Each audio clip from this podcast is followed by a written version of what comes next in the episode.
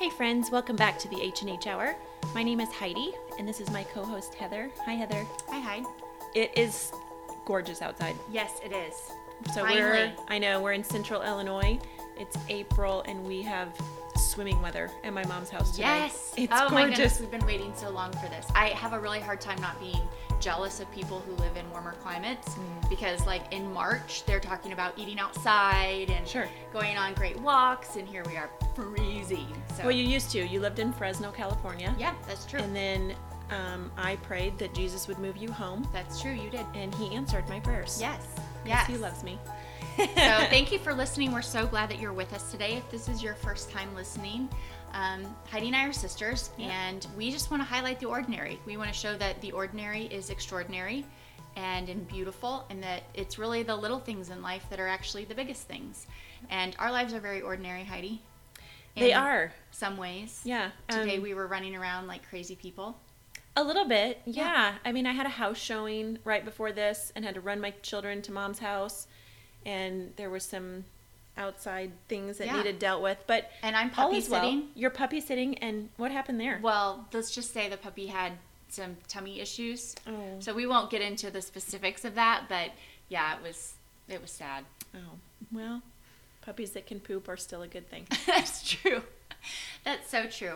Well, we are so excited to welcome a friend of ours on the podcast today. Yes. She's somebody that we thought um, just has a great story and a great family and is ordinary like us, and we wanted to highlight her story. So, Sarah, welcome.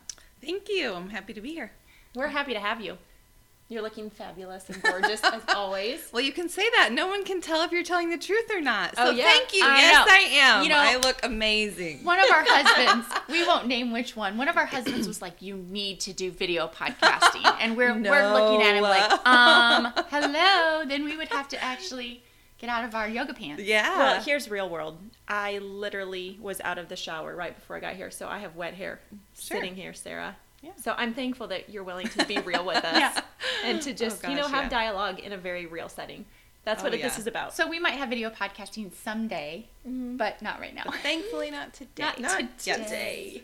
so Sarah, we want to we just want to jump in with you. We um we want our listeners to get to hear your heart because we we love your heart. We think that you are such a beautiful woman. You have such a love for people. Um, but we want our listeners to get to know you. So can you tell us a little bit about yourself and your life? Sure. Um, so, uh, my name is Sarah Hedman. I am married to Daryl Hedman. Uh, we have four children. Um, Josephine is um, almost 16. She'll be 16 on Friday. Uh, Eliza is 13. Uh, Evangeline is 9. And Abraham is 7. So, we have a busy, uh, very loud house. Yes. Um, but we love it. We live here in Peoria. Um, and I work just a couple days a week at a florist shop as a floral designer, which is very, very, very fun. So and fun. I'm thankful for that opportunity because that's been um, such a great creative outlet for me. I, I'm, I do have an art degree, so that's my background as far as my interest goes. okay. Um, but and I've used it various ways. I've been a I've I've kind of done everything. I've been a photographer, um, Didn't and know then that. yeah, just just like freelance. It was just kind of a great way for me to earn a little money when I had babies, my when I had Sure. little Yeah. bitty kids. yeah.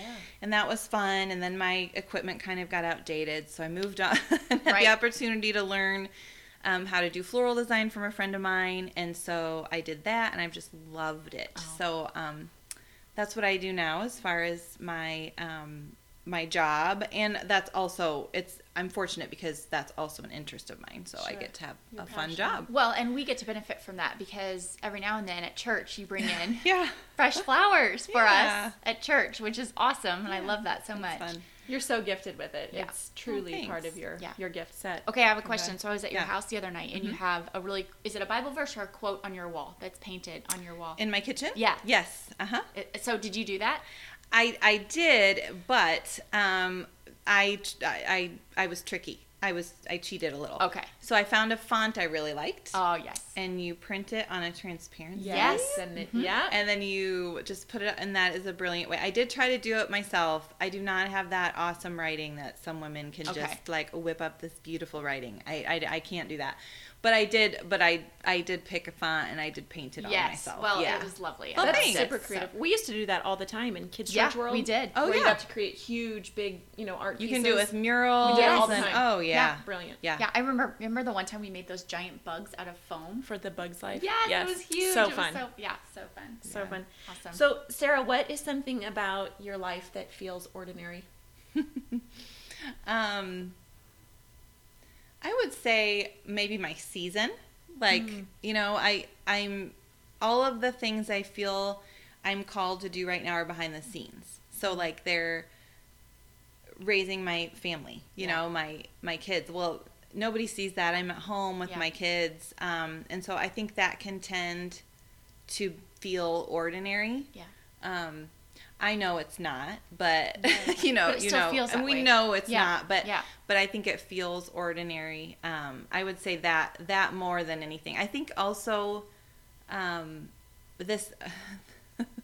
I love Peoria. No offense to Peoria. I feel like where I live feels ordinary Yes, right sure. now. Yep. Yeah. Um, so, which again I'm okay with, but it Right. is. It's just sort Yeah. of Well, and ordinary. talk to us a little bit about the last few years because you have lived elsewhere. Yeah, and I, I think that that's why. I, I and we my husband and I moved our family up to Chicago in 2013, and we lived in Chicago for two years. Okay. And um, in the city. in in right? the city, Not, yeah, not like suburb life, but right, like down yeah, we in lived, the city. we Yes. lived- we lived in a tiny apartment with six people. Yeah. Um, Yes. It was a very nice apartment though, it, it but it was small. Yeah. And so yeah, totally different lifestyle. Um, and in the end, God called us back to Peoria, and that actually that was exciting. It wasn't like oh no, it was a mixture. Sure. There are things we absolutely devastatingly miss in Chicago. Yes. Um, and then there's things in Peoria that are so wonderful that we didn't have in Chicago. Right. So it's it's totally a mixture, but um, I think that I'm just one of those people that I love. I liked the city. I like the Yep. the I like people being everywhere. I like activity being everywhere. Mm-hmm. Um, even though I do, I am, I tend to be a little bit of an introvert and need my space to retreat to. I like it that right outside there's like Mm-hmm. Yeah, anything that I want going on. going on. Yeah. You know. Well, didn't you tell me one time that you actually label yourself an extroverted introvert? Yes, yeah. Yeah. I do love being with people. Yeah. I, it's, I think I'm. I think when it comes right down to it, I may be a bit of a, a mixture. Okay. Um, because I am energized by people. However, I also have to have quiet. Yes. Um, and like a recharge time. sure. Um, and so I, I don't even know if I can say confidently I'm one or the other. I'm I'm just a I'm I'm tend to be kind of a mixture of both. Sure. I But- can relate to that totally. Yeah. Because I get so charged up by being with people. Yes. But then I'm also, there are times where I'm like, oh my goodness, I don't want to see anyone. Yes. I think that's a reality with particularly moms. Yeah, but with really Mhm. probably with all adults. Yeah. and, Yeah. and people in general. Yeah. Mhm. It's white space. True. We need it. Now, Yes. how We long have it. you and Daryl been married? We've been married 17 and a half years. So we got married in 1999. Um, yeah, so long time. We got married pretty young. Okay. Congratulations. That's awesome. Thanks. Yeah. Thanks. Yeah. So we all have these things that make us feel ordinary. Mm-hmm. What's something that you think is extraordinary about yourself? Um, I I think I was when you told me this question ahead of time. I was trying to yeah. It, it is hard to process through it. Um, Yeah. I think there are two things that I thought of. One of them um, is something that um, God has created me to be a creator. Mm-hmm. So I love making things with my hands. Mm-hmm. I love, I'm very affected by and very drawn to anything pretty. Mm-hmm. Yes. So Yep. beauty and visual beauty is very important to me, which made me into somebody who loves to create things. Yeah. And for a long time, I thought this is just something that is a hobby. Then I put it in the category of like, well, if I have time, I can do that over there, but it's not important. So you need to do the important things first, you know. And then um, I read a book in my early 30s that changed my life in a lot of ways. But one of the ways, um, it was called Captivating by Stasi Eldredge, John Yeah. Eldredge's wife. Yeah. And in that book, she talks about how women are created in the image of God, just like men are. Uh, But we we tip not every woman, but typically women are just exhibiting a different part of God's character than men do. Oh, And um, that struck me. One because um, she talked about how women are to um, exhibit God's beauty. That's why we're curvy and soft and gentle and Yeah. pretty, Like pretty and things. you know we're not typically rugged and um, and we're, we can be strong in other ways, but you know what I mean. Right. And um, and then the other thing she talked about was how um, men obviously can be just as creative, but um, women who are creative, any man or women who are creative, exhibit his create creativity. Oh, I love that. And it hit me that oh, this is not a part of me that's just a hobby for time when I have everything else done. This is a part of me that God created specifically because that's how He wants me to wants to use me. Yes. I yeah. love that. Yeah. Because then it gives you the freedom to gave- function in your creativity. and it gave me validity. Like yes. and um that so that was a big deal right. for me. Um, and then when we were the two years we lived in Chicago, we were part of a church that just really embraced creativity and like um, I was um, on the visual decor team there, Yeah. and I remember the first Easter I was in charge of. Um, I don't remember if I was in. I was on an installation team. We were making this big creative installation in the foyer, and the um, the leadership team was praying over the service. So they would go in the sanctuary and pray. They, this was like a few days before Easter. Sure. Yeah. And um, they came into the foyer where my team was working, and they prayed for us. Mm-hmm. And I was like, they see our contribution of this vis- of this visual installation for Easter as just as important as the worship team. Yes. Because and It's and so it was good. so validating and that. so empowering Yeah. Because I started to see like when people walk in the door and they're affected by their environment and the atmosphere in the foyer, their their hearts are being prepped for when they walk in the sanctuary. Absolutely. And then there and then the worship starts and then the mm-hmm. worship gets them even more in the presence of Jesus and mm-hmm. prompted for, mm-hmm. you know, prepped for that sermon that they're going to hear. And anyway, so um that was a great part of the journey in that too was being a part of that church and being just so empowered in my giftings and um, so that's one thing i think is extraordinary about me is that i that that's a gift that god's given me. So it's it's i'm really thankful for that. And then the second thing that i thought of was just how my family is. Mm-hmm. We have two adopted kids two bio kids. Mm-hmm. And as we were walking that journey it didn't seem all that extraordinary to be honest. But as i look back on it i was like oh not everybody does this. Like this mm-hmm. is kind of this is pretty cool. Like Yeah. this is something I'm I'm really excited I got to do, and so um, that's the other thing I think about our family and about my life experience. That's ex- that's extraordinary. Is that just uh, that we've gotten the opportunity to make our form our family that way. Well, and just in watching your family, you really are extraordinary. It's so fun to watch you because you don't look like other families. right. Um, You're not cookie cutter. No, Yeah, you're that's not. for sure. You're not. And it but it's so beautiful and it's so fun to watch you all interact Mm-hmm. together. And I um, I remember when you adopted your 1st Mm-hmm. two little girls. Um, I was kids pastor at a church we all attended, which was what uh, how many years ago? Eons ago. Well, How Josie's Josie? 16, And almost 16. E- Eliza's almost 13, and she was a or almost when you 14. got her. Yes. So okay, Yeah. so Yeah. 16 years ago. Yeah.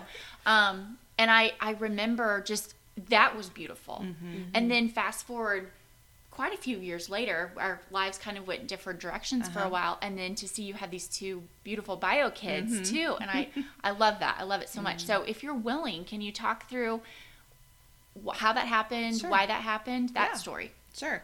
Well, um, just just to preface, I am definitely a Type A personality, so I like to have a plan.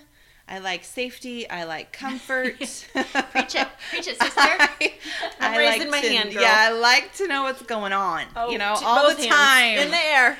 and so when my husband, when we were da- when he was my boyfriend at the time, we were dating, and he said, "Oh, you know what? I would just love to have a big house and just adopt a bunch of kids." And I was like, "Oh no, no, no! That sounds horrible.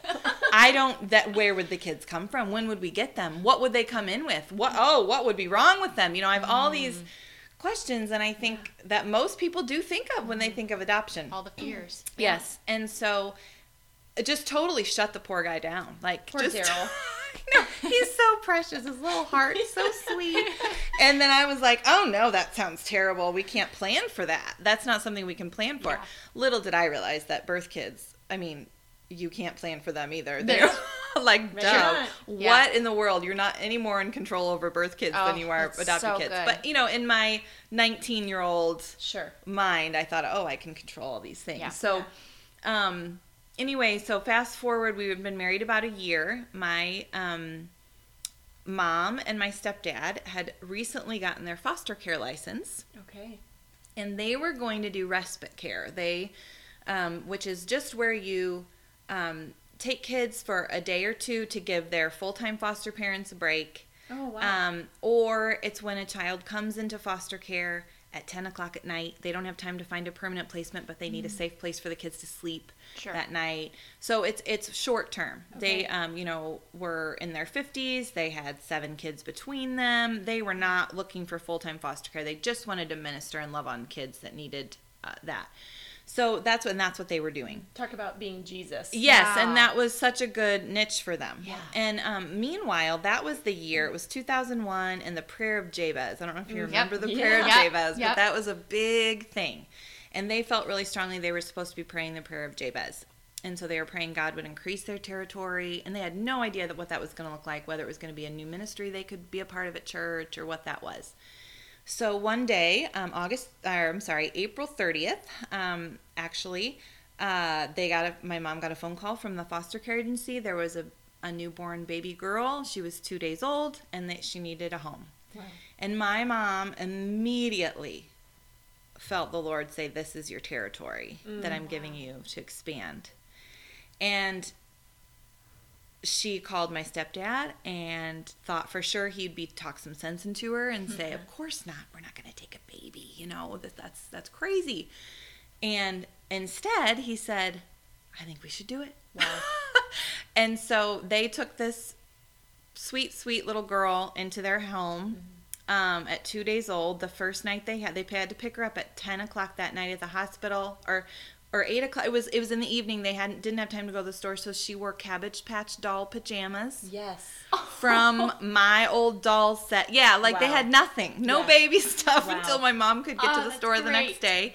Yes, so um, anyway, so this little baby expanded their territory, and um, so they that was ended up being my oldest daughter, Josephine. Now, because um, they called us and told us about this baby they had taken, and my heart exploded. Mm-hmm. I mean, I got off the phone and I wept and I wept and I wept and I was like, why am I crying so much? Like, mm. this is, it's just a baby. Like, I'm probably just being a girl because it's a cute baby and I'm just, I'm just reacting emo- emotionally. Mm.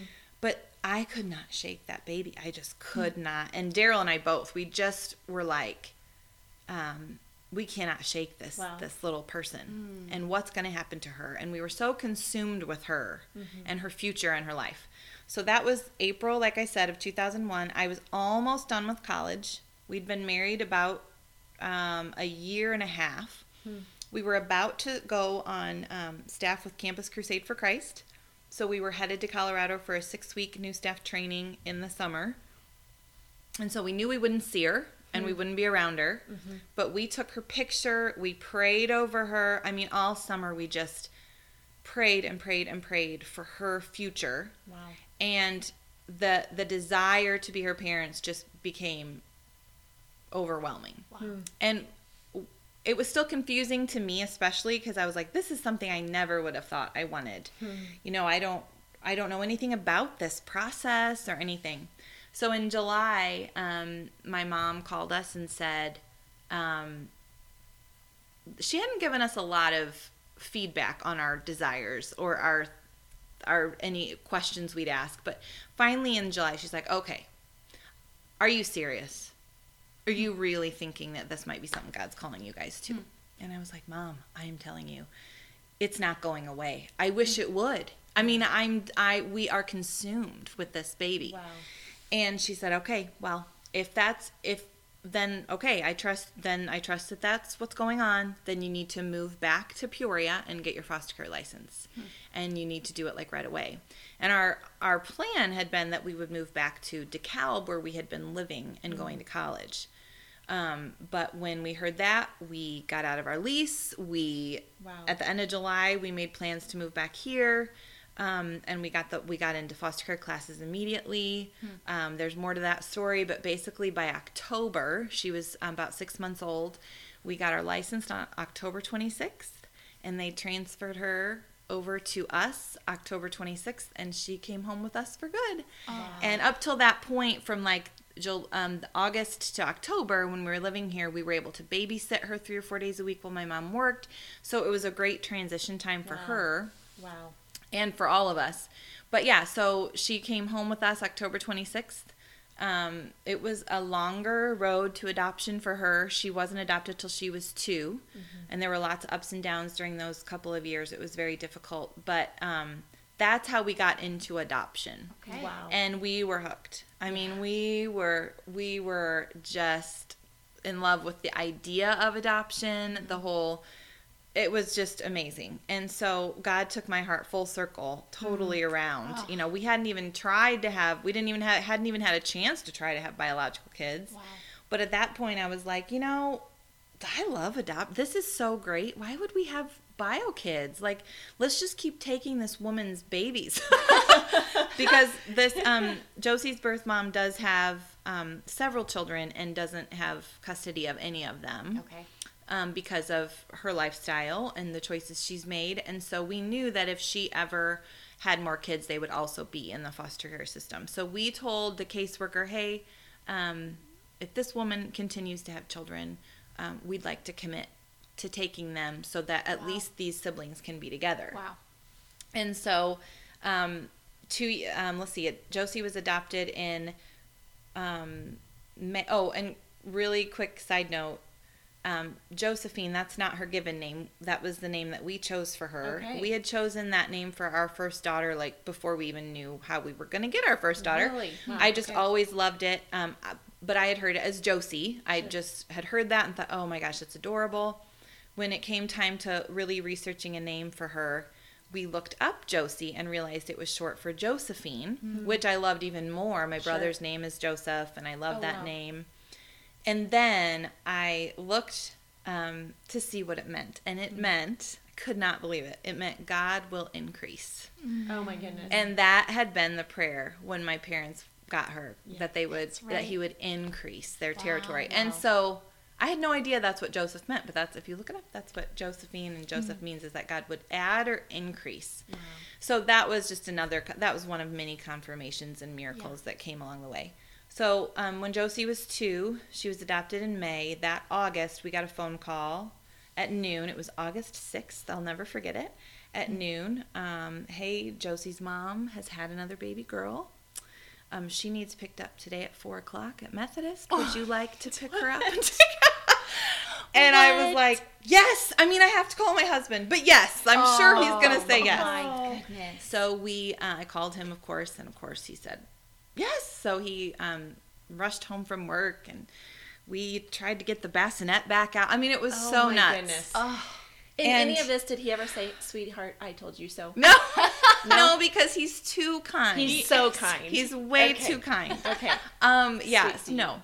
So um, we picked up our new baby at four o'clock that afternoon. Oh, my Um, goodness. Five pounds. She weighed five pounds three ounces. Oh. This tiny, tiny, tiny, tiny, tiny little brown baby girl with all this black. I mean, just the most. Probably to this day, all the days of my getting my babies are special, but I don't know that one.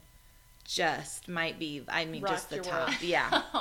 Um, so we came, and I will never forget. I think, let's see, I would have been about 25.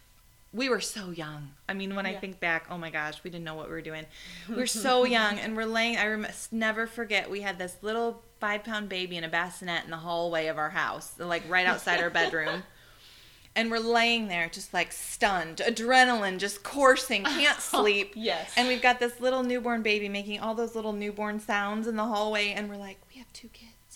Oh my gosh, we have two kids. And I just, I'll never forget that night just staring at the ceiling together, like, Oh. what just happened? And at Like- that point, you hadn't gone to experience the newborn phase with no, Josie. No. So this, so was this was you. our first newborn, and I will tell you, having had my bio newborns, it is way more fun having a newborn when you aren't recovering from natural birth. Oh, I'm sure. Oh my goodness, I hadn't thought Or of that. yeah, That's can you imagine? I mean, I, I was like sitting like here today and had a newborn. Like, Yeah. No great. stitches, Yeah. no no Right, pain, right. no you know Oh. no hormones. It was it was pretty fabulous. So I was a little unprepared for when I had my first bio kid when I was like, "Oh, this is way harder." Yeah. Um I'm healing while I'm trying to care for this baby. But um but no, it was it was some of the most um magical, wonderful, crazy miraculous days. I think it was just it was just wonderful. That is awesome. So that's how we and her hers went a little her adoption went smoother. So she was adopted at 18 I'm sorry, 16 months. Um Okay. the next the next December. And did you get to name her? We did. We did. We named her right off the bat. Um Jane is after my um grandmother. Um and and yeah, that was a that was kind of a name that we had liked for a long time, so we did get to name her. Yeah. That's so sweet. Yeah. And then how long before you had bio kids? And what did that Um, like? Did you guys yeah. just decide like, okay, it's time to have? Right. And Bio and kids. right. And so after we got Eliza, we were still thinking like this this their mom, I think when she had Eliza was in her early 30s. So we knew this mom could have several I mean this Sure. could be a family that we could just they may need us to take lots more children. family, yeah. yeah. And so we figured we probably wouldn't have bio kids and that was totally fine with us. Wow.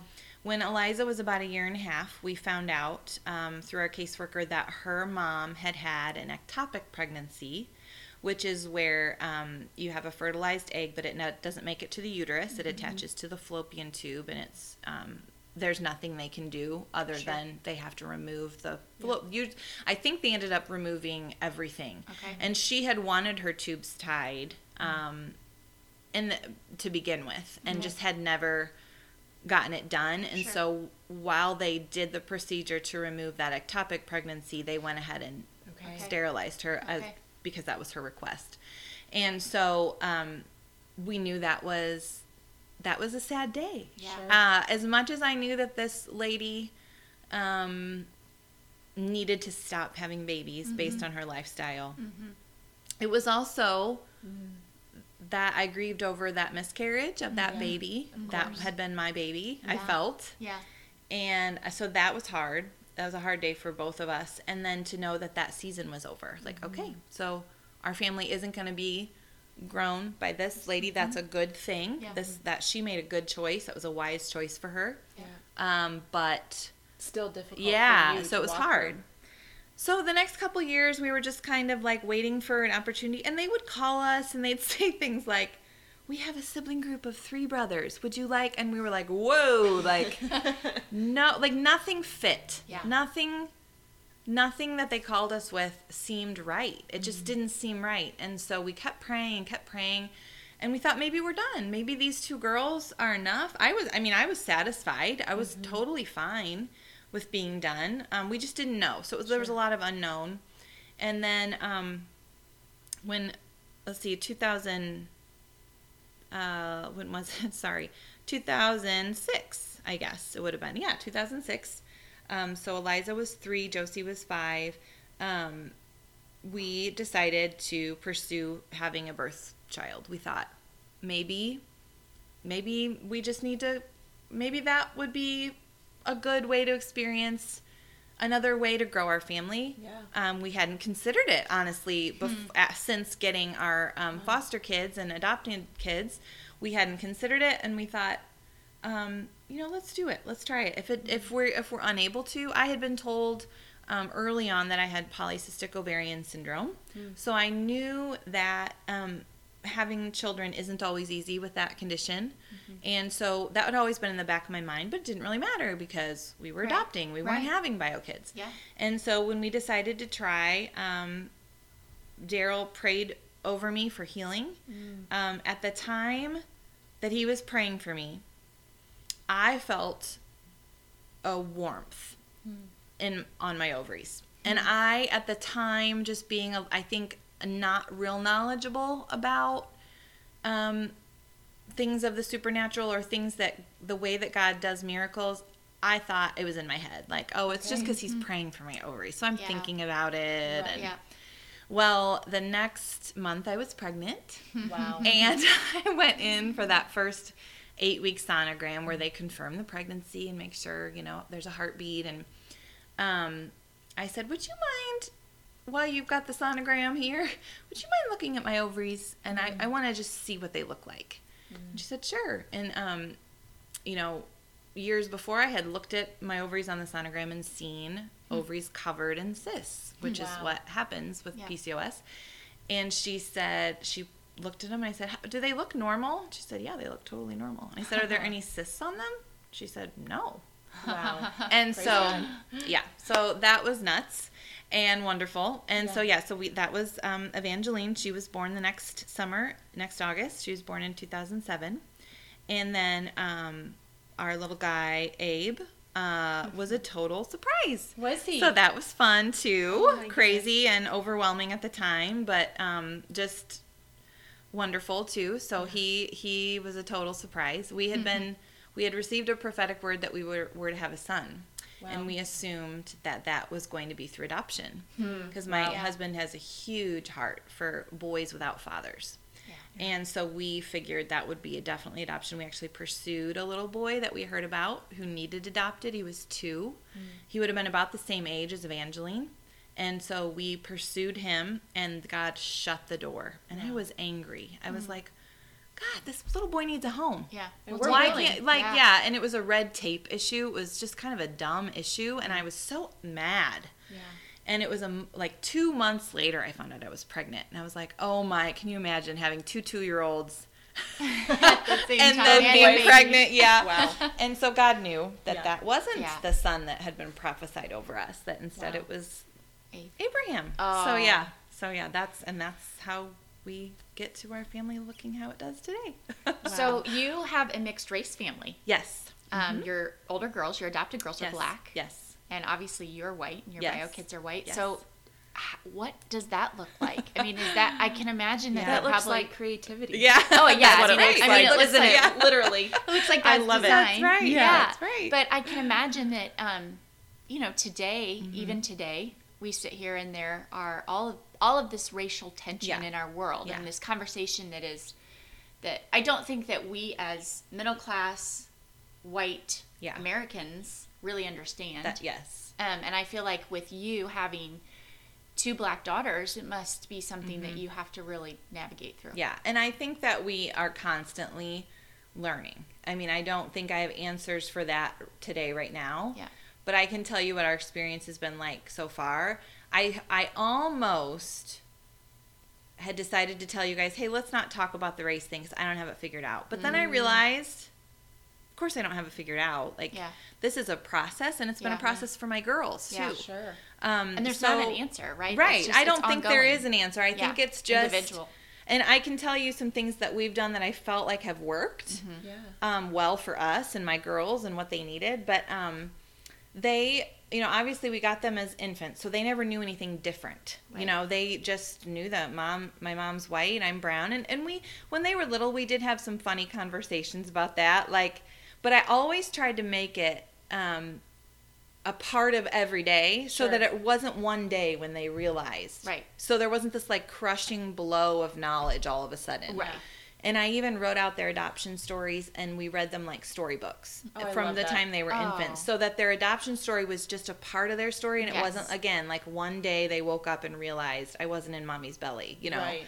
And so I did that. I tried to do that with race too. Mm-hmm. Like so we would talk about our differences Mm. like look you have brown your your hands are brown and my hands are Yeah. pink. Yeah. Um, but look, you have long fingers like me, and Mm. and so I would try to. We would, and they, you know, I, I have really dark brown eyes, so I would say, and our eyes are the same color. I love that, Sarah. And actually, my two girls don't look a lot alike. they don't. they don't. No. They have different fathers, and um, uh, Josie looks a lot like her birth father. Eliza looks a lot like their birth mom, and so they don't look a lot alike. And so there isn't really a lot of similarities I could point to with them. Right. But I, I found, I have found, even now as they're teenagers, that talking about our differences, let's laugh about them. Let's talk Oh, about them. Let's yeah. point Yeah. them out. Yeah. Yeah. That the that differences are not offensive. Right. that's Um, and. I think that's one thing that I've noticed in our culture Yeah. um, is that we can't talk about the fact that somebody's black or we can't talk about the fact that somebody's white and, and i'm like why not like Right. we are it's okay like Yeah. the fact to acknowledge our differences Yeah. is not an offense. Yes. Acknowledging our differences is celebrating them. yes. And so I've tried to instill that in my kids. Like they just talk about, um, oh well, they say some they say funny stuff, but they they like all kinds of music. So they like music that you would I guess consider to be, I'm doing air quotes. Yeah, yeah. Black music, and then they they like country music and they like worship music and they Yeah. like pop music and Yeah. so they're pretty eclectic as to what they like and that is totally fine with us we Mm-hmm. have sort of given them the freedom to to choose their friends how or, or choose their music or choose the things they're interested in or how they dress Mm. however they feel they want to be Mm-hmm. and they seem really so far seem really comfortable with with that Mm-hmm. they both have African American friends. They both have white friends. Mm-hmm. They have um, his, they have had Hispanic friends in Chicago. They had Hispanic friends. So I feel like um, I feel like they are comfortable enough with who they are to to. I feel like they're comfortable in, in whatever setting they're in, Yeah. and that was my that was one of our goals. I Mm-hmm. didn't want to raise them in a in a small white farming community right. Mhm. and I didn't want to plunge them into an inner city situation either, Right. where they would maybe only feel comfortable with one or the other. Sure. And so we've really tried. We have we have committed to living in a try to live as diversely as we can. So that's why we live in the city. I was raised in a very small town, and that's just once we adopted transracially, we knew that that was over. We were Right. like, okay, this is this is something we're committing to. We want our kids to be in a diverse community. So that is something we've done. But I I heard um, once in a training that we we went to that you're not trying to recreate in your home as transracial par- a family um, a culture of of let's say because we're transracial with black and white we're not trying to create a black culture in our home and we're not trying to create a white culture what's going to happen is ultimately we're going to create a third culture That's good. um, where i mean that's the goal you're Right. creating a third culture that includes both Yeah. and inc- and incorporates both and um, allows freedom for both Yeah. and so that's what we've tried to do. Um, we and I, I feel like it's it's come it's it's ended up really well. I mm-hmm. feel like and, and and honestly, when we first adopted, I I just told God, I'm like, you're gonna have to just show us how to do this. Yeah. I have no idea. Yeah. And I and I have felt as the years have gone by and my kids have had different times of questioning or mm. grieving. They've had mm-hmm. times of grieving, mm-hmm. grieving their parent, their birth parents, grieving. Um, adoption is um, beautiful, mm. and it but it always involves a loss. Yes. There's there's a loss Yes. in every adoption, mm-hmm. and um, so they've had times of grieving, they've had times of questioning, they've had times of anger, mm-hmm. and through all those different seasons, I just it's it's been so amazing. I have just felt like I knew what to do. I haven't mm-hmm. always known what was coming or what to do next, Yep. but in the moment I knew what to do. I- Because God made you their expert. yes, God made you their yes, mother. Yes. So he gave you that Yes. discernment to know how to Yep. raise them. Psalm 139 says that he creates us um, in our mother's womb and he knows the days ahead of us before we do. So that means when he was creating them in their birth mom's womb, he was creating them to be my daughter, That's not right. hers. That's right. And that is sad and it's beautiful and it's all the things all wrapped up into one. Yes. But the truth is that God, as he's knitting them together, was knitting them with me in mind, That's right. knowing that she wasn't going to be able to raise them. Yeah. So, um, so well, yeah. I love that you guys have chosen to bring some humor into the situation. Like Oh, I yeah. have I have seen videos of you on your Instagram of you, bless your heart, but you are a white girl.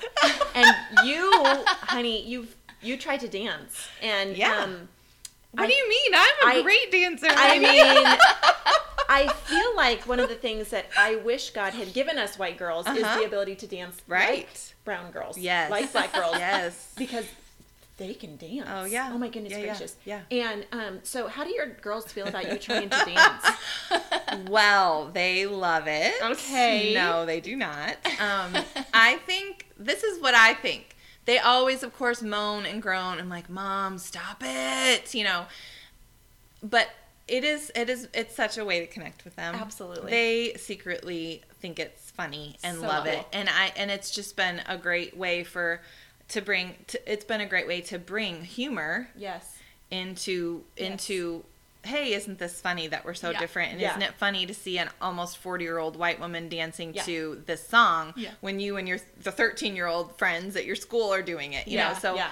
um, and it's just fun. I, I just like it. But um, when they're when my 16 year old, almost 16 year old, has friends over, um, I usually try to do uh, some kind of dancing at some point. Yes. Just just you know because I Keep feel it real. like yeah Yeah. and I feel like it's my job to embarrass my teenagers. I I think I think that's, that's a a, good a. God given role. Yes. Yeah. Yeah. Parents and Absolutely. so and I'm good at it, and so um so we do that, and and their friends just think it's hilarious, and and again it's it's it's another opportunity for for it to be okay Yes. that I'm white I and they're it. black, I love it. and hey, you're bringing friends over that are both. You have Yeah. black friends, you have white friends. Great. Yeah, Yes. Then, and so and we can all just be who we are yeah. and it's a safe place to be who we are and and celebrate who we are and not it's okay to talk about it and joke about it Yeah. I, and when um, josie gets- entered high school um, and also this happened at the junior high when when eliza started um, going there no one knew us we we had been in chicago for two years and so we were new to both schools and um, inevitably um, as i would pick them up or take them to events or whatever there would be a kid who would take you know look at josie look at me look at josie look at me and go that's your mom and i would and i would say Did you say why? You don't think we look uh, alike? yeah that is exactly what i would I say would- I would, I would say, say. i would say yeah She don't you think eyes. we look alike Yeah. and the poor kid would be like, "Oh, um, yeah. I mean, I don't know. I mean, I don't mean." And they didn't know. And then I would, of course, let them off the hook and Yeah. say, "No, of course, yes, yes, I'm her mom, but we're she's adopted, and so no, we, I, you know, I know we don't look alike, but yes, I'm her mommy." And and the thing, same thing would happen with um with Eliza at at her school too, but but just by doing that, it's like saying like, "Hey, hey, you can ask questions. That's Right. okay. We're Yeah. here. Like we love it that we're different, and Yeah. so please ask us questions. We want to talk about our story. We want to say, you know, we want to joke about how." Oh, you get that from me, you Sure. know, or Yeah. whatever. Yeah. Um, when they don't, Yeah. and we joke about um, my husband. Um, our name is very Swedish, H E D M A N, very Swedish. H E D is a very Swedish like um, what is it called prefix for Uh-huh. uh, a last name or whatever and and so we joke about that when it comes time to do oh your ancestry assignment in whatever Yeah. you know and um it, it's it's been okay like Just it's dialogue. just yeah Talking about it. yeah Well, don't you think that um, that would help our world so much? Is if that was if that was more people The norm. right Yeah, just right asking questions, being willing to understand that, that differences are beautiful. yes Um, not just in race, but in other areas right too. Like yes we- and religion and, yes, and anything lifestyles. Yes. and, yeah. And yes, I think that would help dramatically. And I've seen that. And I've even talked to some adoptive parents who get offended. And these are transracial adoptive parents. So not, not, um, not where you can seamlessly put a kid in your family and no one would ever know. yeah. I mean, this is like an obvious, Yeah. and they, they take offense and they Hmm. complain like, I can't believe people ask me. And, um, I would I would just encourage adoptive parents who feel like that to just try to change your heart about that. Because I think the more we acknowledge our differences, Yeah. the more those differences become not a problem, Yeah.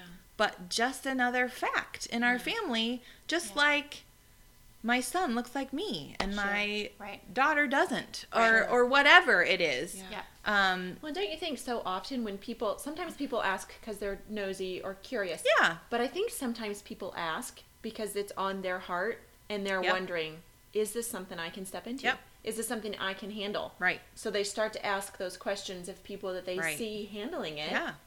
And try to determine, Right. is that something I'm called to? Yeah, and now that my husband and I feel, and God may change this, I know better than to say what I know what's going to happen in the future, but um, now that my husband and I feel like our family is pretty complete, that would, whenever people come to us and ask us, we love to Yeah. encourage and share and talk with people about the possibility of adoption because if we're if our family's full how cool would it be that we can still be a part of maybe filling some other people's families with Yes. these kids that are just waiting for homes? And so if we can answer any questions, Yeah. so yeah, openness, talking about um, talking about it, and and I've even um, had my my daughter make a comment about somebody said something about somebody being black, and they said, "Oh, well, that's racist," and I'm like, "Well, um." Saying that someone is African American is not being racist. Now, mm-hmm. if you put a, if you say something negative about that, mm-hmm. then it is. Mm-hmm. But just acknowledging our race and acknowledging who we are and how God made us and how the differences and that's fascinating. That's interesting. That's fun. Like it's cool. Like I love talking with um, adults about how they were raised because I, I'm interested in cultures and like Yes. your family culture is different than my family culture. So my mom's family was Mennonite. There are cultural things that only Mennonite families understand. Yeah. And so those things are fun to talk about and fun to recognize in other families and and I feel the same way about race. Like, hey, what are some differences or what are the things we do the same? What are um, what are things that are different that we can that we can laugh about and joke about and enjoy about each other? Yeah. And so um, that I am I'm passionate about that. I, I I want that so much for my kids. And and so far I feel like it's been it's been working. Like I said, they've had ups and downs, times of questions, times of Yeah. But at 16 and 13, I feel like they're they're pretty comfortable in their skin. They don't mm, I love that. yeah, and so I've I've been really pleased with that outcome. And they may have times again where they have to go through some identity stuff and Right. and we'll but but when that time comes, we'll know what to do then Yeah. too. Yeah, So God will we'll- give you yeah, the- the God, next the Holy step. Spirit will tell us what to do in that situation. Yeah. And Yeah. But yeah, but it's been fun. I it, it really has been. Well, it and looks fun. It does look fun. I think Yeah. it's so cool, Sarah, that you. I feel like you're already experiencing a little bit of heaven in your home. yeah, Because heaven is going. God's children are all colors. right. Yeah. Yep. We're all His, Yep. and you're experiencing a portion of that in your Yeah. home. Yeah. And like, what an honor! Yeah. What a great gift that He's given Yeah. you. Yeah. Um, so right. I, I think you know, like my heart would be as these listeners are hearing Sarah, God might be prompting you to step into Mm-hmm. foster care and into adoption. And Sarah, wouldn't you say if someone's feeling that, say yes. Absolutely. Go for it. Mhm. Like don't let financial worries pull you Yeah. back. Know that what God orders, He's going to provide Yeah. for, Yep. and like just step into it. Right? Absolutely. In fact, absolutely. dive in. Ab- Go. Yeah, absolutely. Yeah. That and it's worth the risk if if it's if it's truly a calling that God has put on your life. It may feel scary and out of control. It's actually the safest place you can be. Is Yeah. is Oh, yeah. co- going um, diving into the calling God has for you. Yes. Be a lot. It'd be a lot um, da- more dangerous to be disobedient, in my opinion. Oh, I agree. yes. Yeah, and the blessings that you'll receive by being obedient will just be, yeah, That's so good. so worth it. So shifting gears just a little Mm-hmm. bit, and one of the things that we know about you and that we've experienced and love about you is that you love prayer Mhm. and you love intercessory prayer Mm-hmm. and um, really diving in with that. So, can you just tell us a little bit about why and how you've come to that place? Because I think for a lot of people, prayer is something that's scary that they don't know how to do, or it's just something they do before meal times. Uh-huh. Um, can you talk to us a little bit about that? Well, or let's be real, like prayer sounds boring. Like I think that's Yeah. how I felt. I I, I Yeah. have been a Christian since I was five. Yeah. Going to a prayer meeting, oh gosh, really? You know, like I don't know. I think I'm busy that night. Yeah. Like I don't know. Yeah, you yeah, know? yeah. Um, so I understand that. I, I have been there. Um, what happened, what God used in my life to really um, develop a desire to pray and a calling to pray is um, I was, my oldest was um, entering kindergarten. And the year before she was gonna go, she had she was in no, she wasn't in preschool actually. Um, so so I had never had her in any school, and she's gonna be entering kindergarten.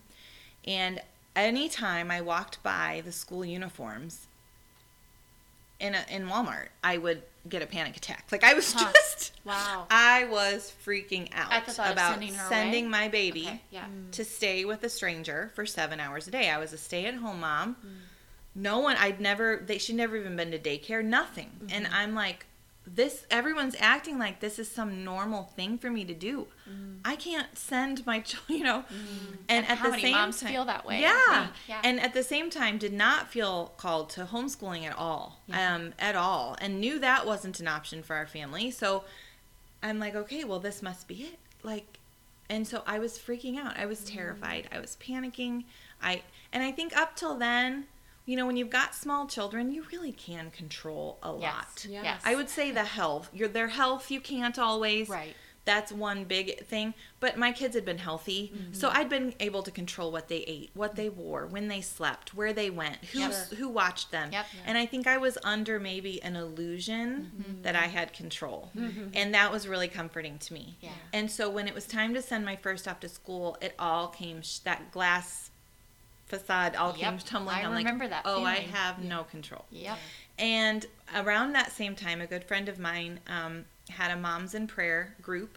And Moms in Prayer is um, when the moms at a certain school get together and they pray specifically for their children in that school and they pray over that school, the teachers' administration at that school. It's a really powerful ministry. Fern Nichols started it, and it's it's it's a wonderful, wonderful um, ministry tool, prayer tool. And a friend of mine invited me. Okay. And I actually went um, because I helped with worship at an event for their for Moms in Prayer the year before Josie went to school, and so that's how I was introduced to it. Wow. I was just helping lead worship at one of their events, and I was like, "What? What is this anyway?" You know? Yeah. Yeah. And she's like, "Oh, um, her," and it just so happened her kids went to Josie's grade school. Okay. They were a little older than her, and so she said, "You should come," and I just was like, yes, I need to do that because I need to tell God what needs to happen with my kid. and so, because I was so scared, again, just trying to grasp Yeah. control. Yeah. Um, and through, so through that group, um, which the main focus of the group is to pray focused on each child a scripture. So you pick a scripture and a theme every week that you meet and you pray specifically scripture. And that this was also my first introduction to praying scripture. Yeah. And I immediately fell in love with that Yeah.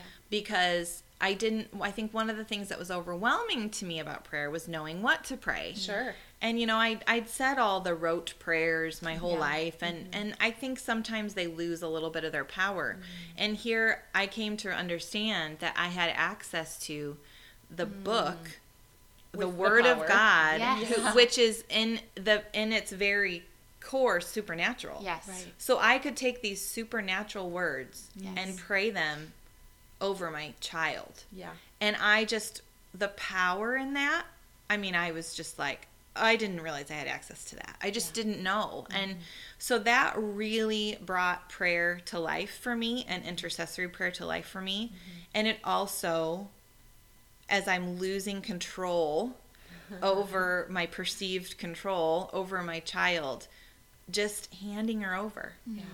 to him Yeah. and saying, "Okay, you can have her." And the and the tool that I have left is to intercede for her while she's gone. And so um, it became a lifeline for me, just for peace, to have any peace at all. Um, and so through praying through moms for, with Moms in Prayer groups through the next several years, I just God continued just to grow in my grow me in my knowledge of praying scriptures and interceding and what it what it does, what it means for our kids, Yes. um, and that kind of thing. So Can you explain maybe to someone who's listening who's Mm-hmm. never heard of this idea of praying scripture before? I think sometimes we assume people understand Right. things. Um, but like you just said, Right. this was a new concept Right. to you. Yeah. Yeah. Well, and you'd been raised in a Christian yeah, home. oh yeah. yeah. So what does that look like? How how Yeah. do you do that? So you um, pick a scripture. Um, when let's say my let's say my child's struggling with a friendship. So I have a couple of tools that I use, um, and if you get on Amazon, I'm sure you'd be able to find um, a really good one. Is a book called um, "Praying Scriptures for Your Children" by Yep. Jodie Berndt, B E R N D T. I think is how you spell her last name. That is a great tool that I use. Um, there's books about um, promises in scripture where you, it lists it organizes scripture into topics Yeah, okay. and so whatever topic i feel burdened for my kid i look up that topic Mm. i look through the scripture and then um, i pick one that just resonates with me or seems Mm-hmm. Yeah. really applicable Yeah. and i um, pray it inserting their name Yeah. and so um, instead, if it says you or I, instead I might say their name. Pray, I pray that Josie would be filled with the Holy Spirit instead Yes. of fill your fill Fill me, your yeah yes, right. yes. so you're you're kind of changing the words to um, you're not changing the meaning obviously To but just cha- right but you're just making it more personal for your child. Yeah. and then if there's something in that scripture that pops out at you if the holy spirit prompts you for a certain thing um, then you might elaborate on that. But how i always start is by praying the scripture word for word over my child and then i elaborate on what how, the holy spirit leads me through that but and sometimes it leads to another scripture like sometimes Yeah. it'll remind me oh, of another scripture on that and so i'll go and i'll pray over that but even if you start if, if it's a new thing for you Mm-hmm. and you want to get started pick a scripture a day Yeah. pray it over each one of your kids Yeah. sometimes i um, get a scripture that i think applies so well i pray it over my husband as well Mm, so and myself and i mean i pray it over everyone i can think Yeah, of yeah. so and there's there's favorite scriptures I go back to again and again. Um, then sometimes I need to then I sometimes get my resources out and I need a new scripture, so I look something else up.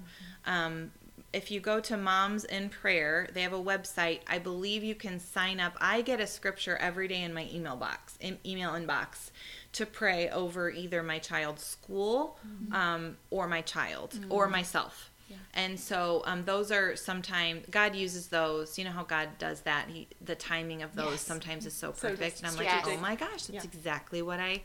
So that's another resource that if you want to get started, That's that would so be a good. good um, thing. I'm sure you can go on and sign up for that. So I love the combining. I think sometimes we separate God's word, reading scripture, yeah, And and, prayer. prayer, and we Yeah. make them two separate things. And I Yeah. love the power in combining them. it's what's brought the Word of God alive to me. Yeah. Yes. Um, the Word of God, I've always, I've always known how necessary it was, but I can honestly say I've never been in love with the Word of God Mm. like I am since I've started praying it. Yeah.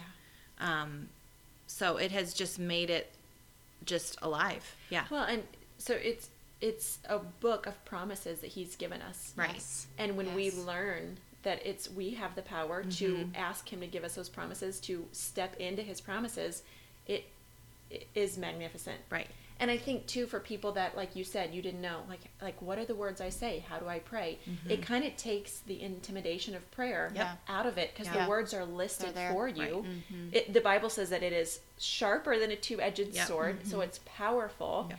And when we're praying God's word over our children, over our spouse, over their schools, over our our churches, like God is the one who is at mm-hmm. work in that. And so it mm-hmm. takes self out of it. Right. Yeah. We don't have to have the pressure anymore of like, okay, God, show me your heartbeat. I don't know what to say Right. Yeah. because it's right there Right. in Yeah. the scripture. Right. Yeah. And so we're just calling that out and Yeah. like reminding God, God, you promised this in your word. Yeah. So fulfill this Right. promise. Yeah. Sarah, I love Exactly. That is so good.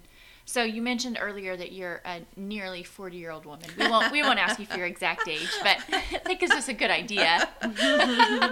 Thanks. What would you um I know for because I'm getting there too. I'm a nearly 40 year old woman, and I know that my 20 year old self and my nearly 40 year old self are just. A tiny bit different? I would say like Drastically drastically different. Yes. Um, what Praise would you the say? name of Oh, Jesus. g- glory to God, glory to God. And I really like. I, I feel like we just need to even kind of just go past that to like 25, 30 year old self. Yeah, Because I think yeah. in your tw- like in your early twenties, there's just so much that you still Oh, have gosh, to learn and yeah. walk through, Oh, and that yeah. like that's just a it's a crucial time. Yeah. But then you get to this 25, 30 year old Yeah. stage where you've got babies. Yeah. You've got maybe um, uh, if you're married, you have this marriage that involves children. And Yeah. so, what would you say to your 25 slash 30 year old self now? oh, just chill out. Like just um not everything is an emergency. yeah. Um focus on the eternal, not the temporal. It does not matter if your kid's face is clean. It doesn't matter if oh, it doesn't matter if the dishes are done. Like I just used to focus on the st- oh my gosh, and and so much of my peace was reliant on my circumstances. Yeah. And Yeah. I think you know, I think that's maturity. I think that Yeah. that's just living life, and and you've got everybody has to figure out that Walk balance. through that. But I I do think I wish I could go back and redo the first 10 years of my older two kids' lives, knowing now, knowing what I know now. Sure. um, because I and I still am high strung and type A and want things done and want things clean Yeah, and yeah. but I'm able to um, evaluate better now. Sure. Like what what is important this week? Yeah. Is it important that my kid get straight A's or is it important that my kid pass Mm-hmm. and feel loved? Yeah. Oh, And so and and So and those are the things that I didn't know then that I wish I mm. knew. But I also and I think I've told you guys this probably more than once, but I also believe that God covers those years that I didn't know that. yeah. And Yeah. his grace is there for my kids Yes. for when I focused on the wrong thing. Yeah. And so he's he'll provide for those gaps that I left mm-hmm. by focusing on the dishes instead of Yeah. on their whether they felt paid attention to that day or whatever Yes. it is, you know. But um but yeah, that would definitely be my to my 25 30 year old self. Just just just slow down and focus on um, does your child feel loved rather than what is your child achieving or what is your child what's your child's performance where are they at What about in your marriage? Oh, maybe the same thing. Yeah. Yeah. No, that's good. does my husband feel loved? You know, Oh, does he, or does he feel like he doesn't measure up? Mm-hmm. You know, so I, I think probably the same thing, honestly. Yeah. I think my husband's um, love languages are totally different than mine. Okay. Um, and also, he, like, I tend to, I'm very task oriented. So, like, I'll go, go, go, go, go, go all week.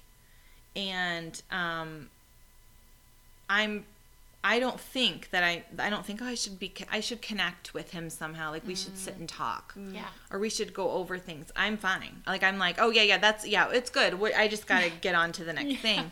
And he uh-huh. doesn't always he's he's real patient, kind of laid back, and so he doesn't always say, "Hey, like I need your attention." Yeah. Mm.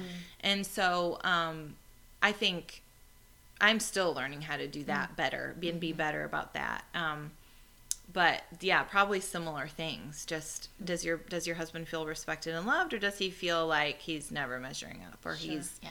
what what are you putting your focus on? What are your words telling him Yeah. more often? Yeah. Or like not? that your your task to do list Right. is more important. I can relate to that so Yes. so much because Yes. our husbands are similar in that, and we're similar in being Yep.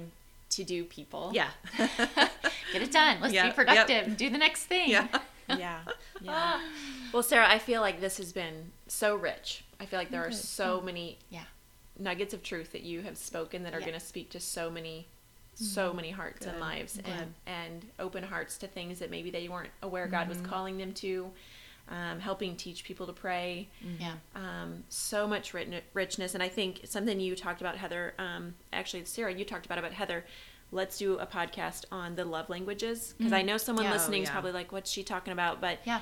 we have to wrap up today but Yep. I, I think we need to do a follow up with Yeah, giving our idea. listeners information on mm-hmm. what is what are the love languages, how do we exercise those with our kids and our husbands, and mm-hmm. Right. um, give them some more knowledge on that because I think that would be so rich Yeah. and so good. Yeah. Very that would helpful. be that would be good. Well, thank you, Sarah, for coming on. Thank you for having me. It's been really fun. It Yeah. has been fun. Mm-hmm. Well, thanks for listening. We're so glad that you did. If you want to find Sarah on Instagram, she's Sarah Hedman Sarah Hedman one one on Instagram, and um, Heidi is on Instagram as Heidi Bolt, and I'm on Instagram as Heather E Toews T O E W S. Or you can follow the H and H Hour on Instagram and connect with any of us there. We love to hear your feedback. We love to hear your comments. We love to pray. When you ask for prayer, we actually do pray for you We specifically. So send us a message and um, find us on iTunes and share this podcast with your friends. This is you guys are really the only way that this gets out to other people. So we're counting on you. That's right. To do that, um, and we love you so much. Thanks for listening. We'll talk to you next time.